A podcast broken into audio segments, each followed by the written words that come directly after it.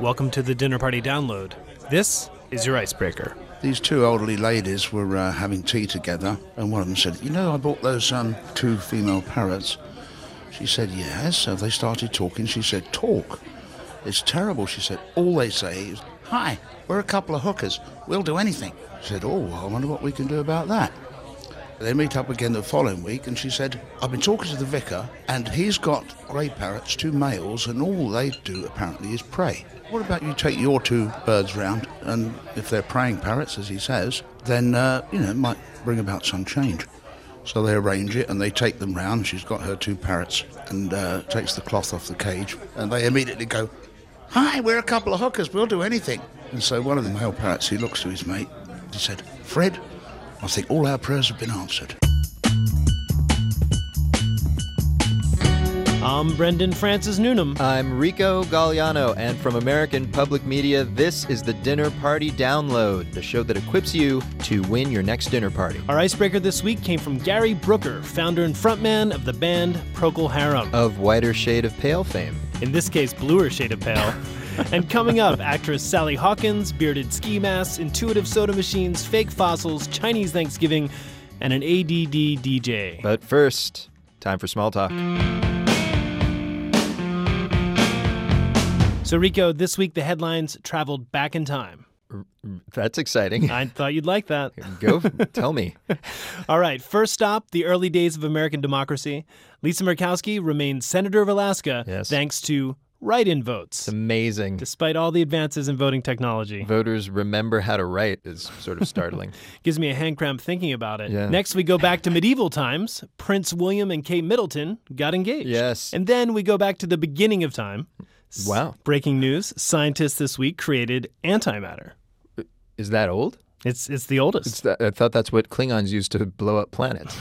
that you would think that, but it's actually the stuff that they think fought matter when the universe was formed Around Queen Elizabeth's birthday, while we're on the subject of monarchy. and the time of that Star Trek reference. Touche. Uh, for some more anti headlines, we turn to our colleagues at Marketplace. Delasi Michaelis, web developer for Marketplace, what story are you going to be talking about this weekend? Well, these six poker buddies in Texas wanted to start a company and they threw out a bunch of ideas. The one they decided to go with was ski masks with beards. Wait, what are they? They're basically ski masks with beards attached to them. So you- you look like uh, Santa Claus or ZZ Top or S- Saddam Hussein post capture. And how's the business doing? it's doing really well. They sold out their first production run of 10,000 and they're producing more. I didn't realize there were so many like kidnappers and robbers who wanted to stand out and have a little style. George Judson, managing editor, what story are you going to be talking about this weekend? I'm going to talk about vending machines that can see you coming. Where- uh, From where? Well, in- in Japan, they've come up with a vending machine that has facial recognition. It can see who you are, what kind of person you are, and then it recommends what drink you should have. So, like, if you're if you look if you look like a drunk, it'll tell you to have a beer. Exactly. If you're, does it have a different voice depending on what it thinks you are? Like, if you're an old person with a hearing aid, is it like prune juice? Nancy Fargali, editor at Marketplace, what story are you going to be talking about this weekend? New York City is running a contest to find its taxi of the future, and they pick three finalists, and one of the finalists is from Turkey. I didn't realize Turkey made cars. They do, and the coolest thing about this taxi, it has a sunroof, so you can look up and see the skyline. That sounds nice, but for a future cab, I just want it to have a functioning air conditioner. I want it to not cost a lot of money, and I want to be able to avoid traffic. Do they have some way of doing that? It's called the subway. And now, time for cocktails. Once again, we tell you something that happened this week in history, then give you a fitting drink to serve along with it. It's like history is a succulent plant that stores booze instead of water. succulent indeed. Yeah, that's what you want to find if you're lost in the desert. First, the history. This week, back in 1953, a fossilized skull known as Piltdown Man made headlines. Most folks at your dinner party won't know why. Thanks to our friend Michelle Philippi, you're about to. Charles Dawson was either a liar or a chump. See, Dawson was the most famous fossil collector in England, and in 1910, a worker in the village of Piltdown gave him a bone. It had been found in a gravel pit. Dawson dug there himself and found more bones, which fit together into a weird skull. The teeth and cranium looked human, but the jaw was like a chimp's. Dawson said he'd found anthropology's holy grail, the missing link, an ape man half a million years old. Experts from the British Museum agreed it was the find of the century. Soon, anthropology textbooks listed a new species, Eoanthropus dawsoni, Dawson's Dawn Man. Or rather, they did until 1953. That's when a new test revealed the skull was just 600 years old. It had been stained to look older. The jaw came from an ape. Someone had filed down the teeth so they looked human. Piltdown Man was a hoax. The prime suspect? Dawson. But he never had to defend himself. He died in 1916. Since then, 38 more of his fossils have turned out to be fake. So that was the history lesson. Now it's time for the booze. I'm on the line with Ryan Chetiawardena. He is a bartender at 69 Colebrook Row in London. Ryan, what cocktail did it inspire you to make? Uh, when we heard the history, we kind of got thinking about a bottle that we had had lurking in the back of the bar for some time that we'd inherited off the previous owners. It kind of seemed like a cross between a brandy and a whiskey, and we couldn't quite place it. Seemed a bit of a missing link. Really? So we stuck it through a vacuum still and made a spirit out of it, made a white spirit. It's close to like a pisco, it's kind of like a spicy brandy. Almost feels a little hoax like, Ryan, to be honest. It's it's one of those ones that's almost too good to be true, really, isn't it? So you've created a missing link drink with your missing link Pisco spirit. What is it called? Uh, we're going to call it the Piltdown Daisy. What's a daisy? It's similar to a sour. Okay. So we're going to use 60 mils of uh, pisco, Mm 15 mils of lemon juice, hmm. Okay. 10 mils of lime juice, Okay. 15 mils of sugar syrup, mint leaves, and add a dash of soda. So you guys sound like you're you're a very serious cocktail establishment there. yeah. Then maybe you can help me with this cocktail hoax where people think that you should pair gin with vermouth for a martini. Who needs the vermouth? That's like a baboon meets man situation, don't you think? Uh, I actually think gin and vermouth have a beautiful harmony together. All right, well you guys have been fooled before over there. So, Brendan, I admit I also like a little vermouth in my martini. See, I, I like it in my martini glass, and then I like to throw it right out. I, that's totally legitimate. But here's the thing I really like about that bartender, actually, Uh-huh. is that he just gave me hope that I'll find a use for the bottle of Mad Dog a guy left in my fridge after a party. I think it was 1997. that could actually be the missing link. What- People on Mad Dog. That's true. they can bear, they can sort of walk upright. Folks, we're trying to um, evolve the species. You can start by going to our website. It's dinnerpartydownload.org.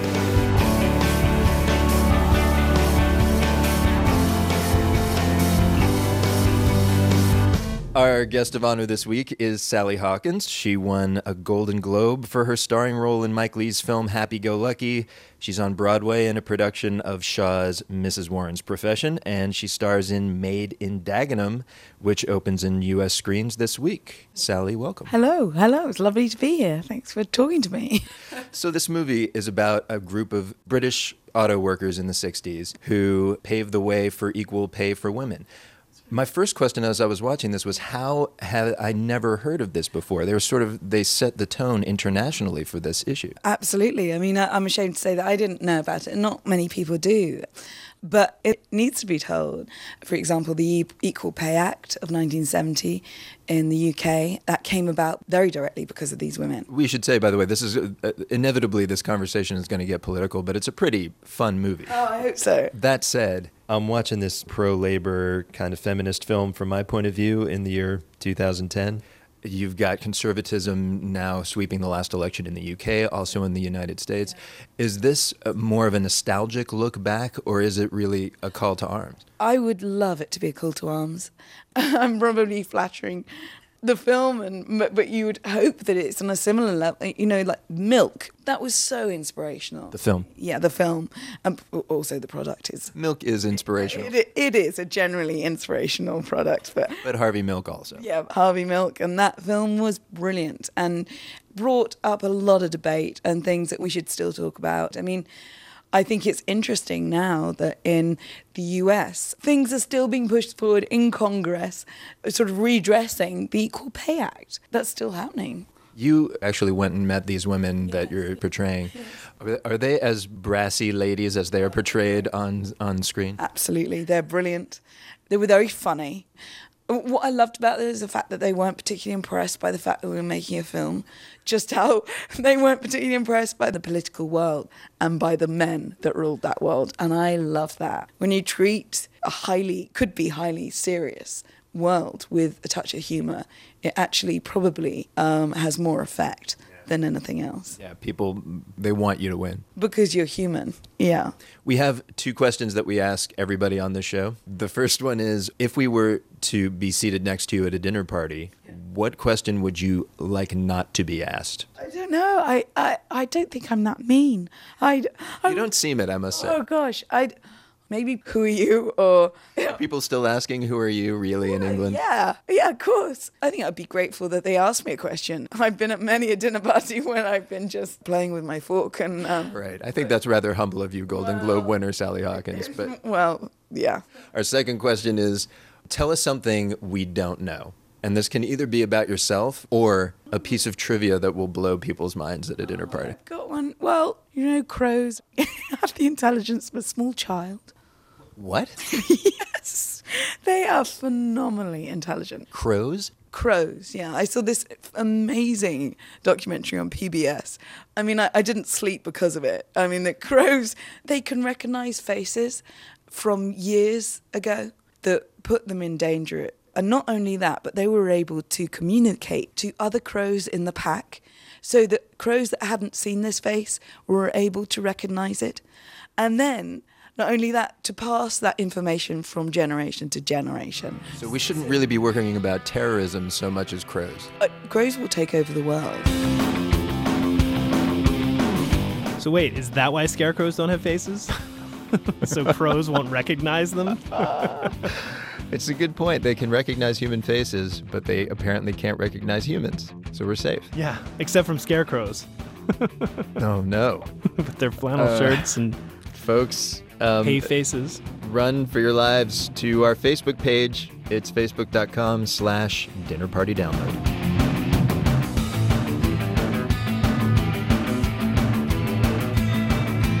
So we heard from our guest of honor. Now it's time for the main course, the part of the show where we learn about food. It's Chinatown, Rico. What a, sure is. Just wanted to say that line. Finally saw the movie after living in LA for Oh man. years. That I is know. not something you want to admit on a It's- pop it- culture radio show. An amazing, amazing film. So anyway, if you find yourself walking through Chinatown next week, you might notice that the ducks in the windows are humongous, Hmm. like crazy, like Why? because they're turkeys. Oh. As in rejected ducks? As in actual turkeys, Chinese barbecue turkeys, they show up this time of year. They're like Peking duck. You know, they have crispy skin. They're flavored with Chinese five spice. And you wanted to taste some, so you decided to do a story about it. exactly. Yeah. it's called journalism. It's, I agree. So I met up with George Wu, who's head of the local business council there, and he took me to Hop Wu, a restaurant, and the chef there, Lupe Lang, prepared us turkey in a lot of ways. We had Chinese turkey salad with the lettuce, Chinese turkey salad with lettuce, mushu turkey. mushu turkey. it was an exhaustive investigation, is what you're saying. there was a lot. It's a turkey lettuce wrap, turkey noodle soup. That one more, it's an orange peel turkey. All right, this turkey looks exquisite, and I can't wait to taste some of it myself. But you know, turkeys aren't as fatty and delicious as duck or as as other poultry. So, was the inspiration was it like business savvy of this is the emptiest day of the year for us, or was it more like I think this could be a fun collision of food culture? most Chinese restaurants and chefs are much more pragmatic. So it, it is from a business perspective. And also growing up, we didn't think too much of the American style turkey. Growing up, I didn't think too much of that. okay. Um, the Chinese style of cooking the turkey definitely retains the juices and infuses more, you know, natural flavorings than what I had when I first came over in the States. So, how did this start? In the late 70s, the original Samu restaurant, which pretty much popularized the Chinese barbecue, made his first turkey. And since then, the different chefs have produced their own version of the Thanksgiving holiday turkey. Are there turkeys in China? My first turkey was here. Um, we never saw, you know, a, a, a- a big chicken before, and it sure didn't taste as good as chicken. What does he eat on thanks? What do you eat on Thanksgiving? 第一，下个礼拜四你们开门嘛，right？ a- as as with any good Chinese business person, he's open next Thursday. So his Thanksgiving with the family is this, and he eats it on Wednesday. All right. It's the moment of truth. You know, even if I like this better than my mom's turkey, I'm going to have to lie. It's going to be the part of the. It's really moist. It's really succulent. Mm. There's like an anise, that undertone to it. Amazing. Um, is there is there an equivalent holiday in China to, to Thanksgiving? Yes, Zhongqiujie, the Moon Festival. We've always thought that was because that's the, you know how Thanksgiving everybody's supposed to come. If you're anywhere near home, you better be home for dinner. And to me, the the Moon Festival, um, with the Mid Autumn Festival, when you eat moon cakes, that's the Chinese version of that. And do people just sit around and watch football afterwards? No, you go out and look at the moon. I've passed out and looked up at the moon. That is so charming. They got they were so kind. I that's I was there for hours eating because I didn't want them to feel bad. Did you did you get like a turkey fortune cookie for dessert? like there's so much turkey. Exactly. And I, and I opened it up and it said, "You will be eating turkey leftovers for the next five weeks." Surprise. and that's the dinner party download for this week, folks. Special thanks to Jackson Musker, and we leave you with "One for the Road," a song to listen to on your way to or returning from this weekend's dinner party. Girl Talk, the world's premier mashup artist, just released a new one. It's called All Day. Here is a portion of the track On and On. You can download the album for free at illegalart.net. Legally. Go wrap your mind around that. Bon appetit. Uh, come on. I go on and on and on and we'll take them to the crib unless they're boning. Uh, easy, call them on the phone and platinum Chanel cologne and I stay dressed to impress, spark a sticky interest. Sex is all I expect 'cause they watch TV in the Lex. They know, they know, quarter past four, left the club tipsy, say no more, except how I'm getting home tomorrow. Caesar drop you off when he sees me home. Uh, back in my mind, I hope she swallows. I'm mad she spilled the drink on my cream wallows. Reach the gate, hungry just ate. Rippin', she got to be to work by eight. This must mean she ain't trying to wait. Conversate, sex on the first date. I state, you know what you do to me. She starts off, but I don't usually. Then I whip it out, rubber no doubt. Step out, show me what you all about. Fingers in your mouth, open up your blouse, pull your G-string down south. Blew that back out in the parking lot. Buy a Cherokee and a green drop top, and I don't stop until I squirt. Jeans skirt, butt naked, it all works. I'm Rico Galliano. And I'm Brendan Francis Noonan. Run for it. It's the crow Oh, I threatened in the parking lot. Quick, put on this bearded ski mask. No time.